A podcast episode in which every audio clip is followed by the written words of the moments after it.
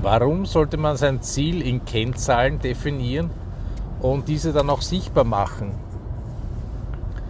Guten Morgen, hier ist wieder Johannes Nefischer von der WTS Steuerberatung www.steuerberatertipps.com.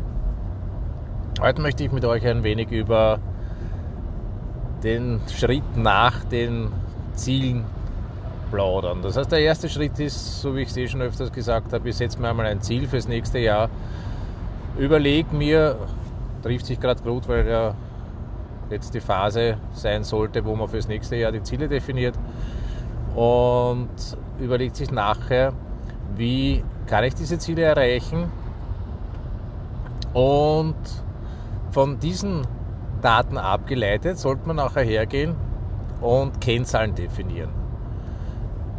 Das heißt, ich überlege mir einmal, welche Schritte setzt und so wie ich es immer sage, Schritte, die ich setzen kann. Das heißt, man bricht runter von den Finanzkennzahlen, wenn ich mir überlege, was will ich äh, finanztechnisch erreichen, abgeleitet von meiner Bilanz, von meiner G&V,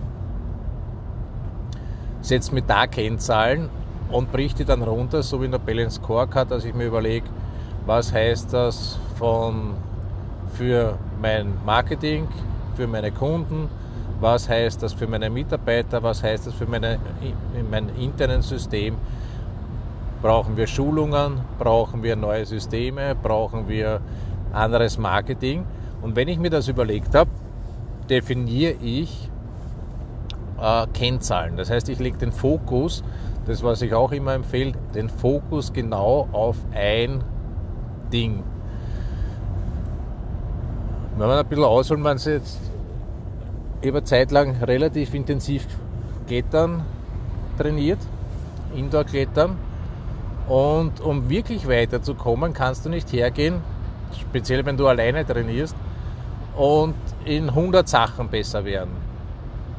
Sondern du musst den Fokus einmal auf ein Ding legen, das wichtig ist, wo du der Meinung bist, das ist momentan der Bottleneck, der Flaschenhals, der, Eng, der Engpass bei mir und trainierst genau das. Wenn du hergehst und du möchtest 15 Sachen auf einmal trainieren, dann äh, fehlt der Fokus und du kannst nicht alles auf einmal trainieren.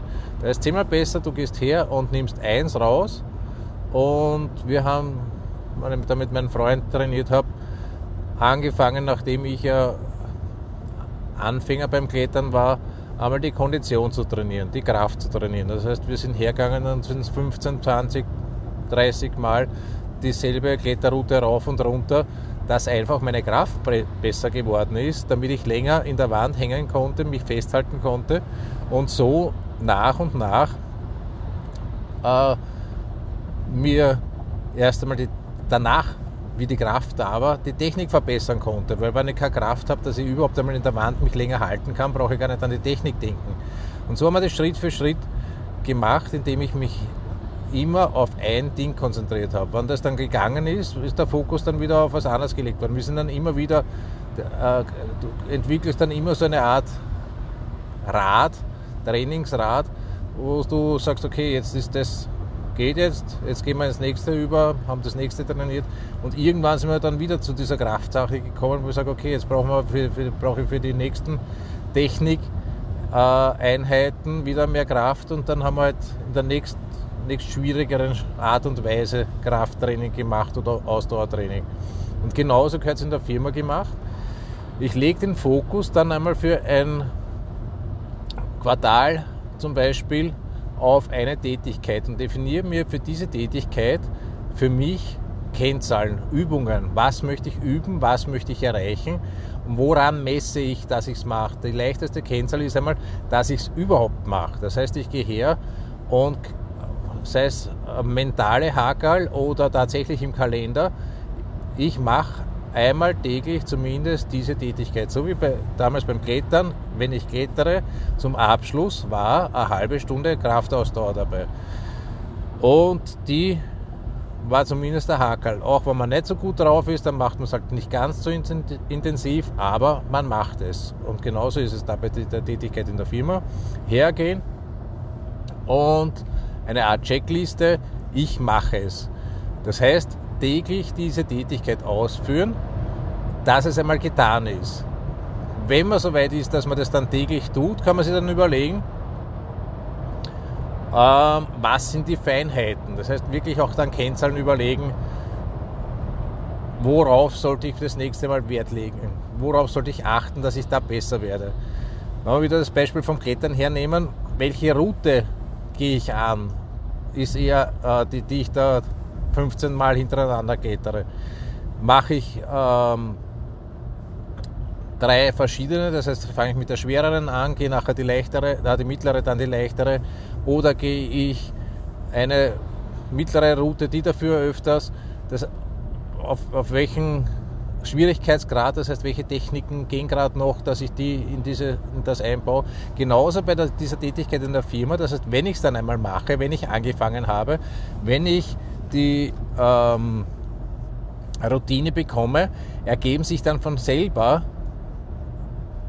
Sachen, wo ich mir nach, wo, wo ich dann nachdenke, okay, äh, darauf sollte ich Wert legen und fange das dann zum Messen an. Dass ich mir wirklich bewusst bin, setze ich diese Sachen um, ja oder nein. Ein wichtiger Schritt dazu ist, dass ich dann nachher auch anfange, das schriftlich zu dokumentieren, was ich mache. Das heißt, entweder gehe ich her und schreibe eine Art Tagebuch, wo ich genau niederschreibe, was ich mache, oder es ist zumindest so, dass ich mir überlege, ähm, kurz notiert in Stichworten, was alles passiert ist.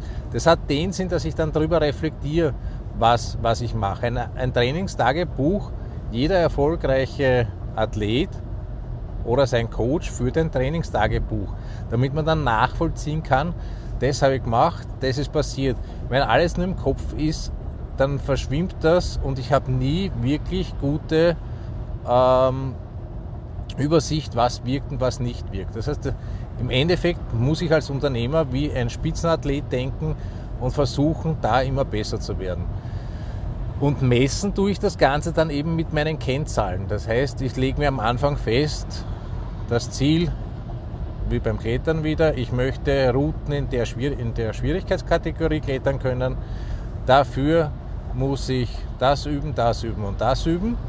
Weil diese Erfahrung kann ich mir von erfahrenen Kletterern holen, die sagen, okay, du solltest das können, das können, das können, dann kannst du so eine Route klettern. Und dann mache ich eben meine Hakel und sage, okay, das geht so gut, das geht so gut, das schaffe ich so. Und dadurch komme ich meinem Ziel immer näher. Und wie gesagt, immer nur den Fokus auf ein Ding legen, nicht 15 Sachen auf einmal anfangen, mit einem anfangen und schauen, dass man das einmal umsetzt.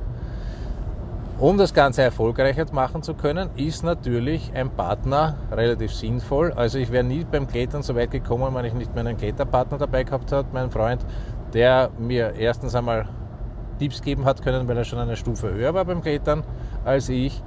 Und zweitens ist die Motivation und das Feedback einfach ganz ein anderes. Deswegen macht es auch Sinn, einen Mentor zu haben.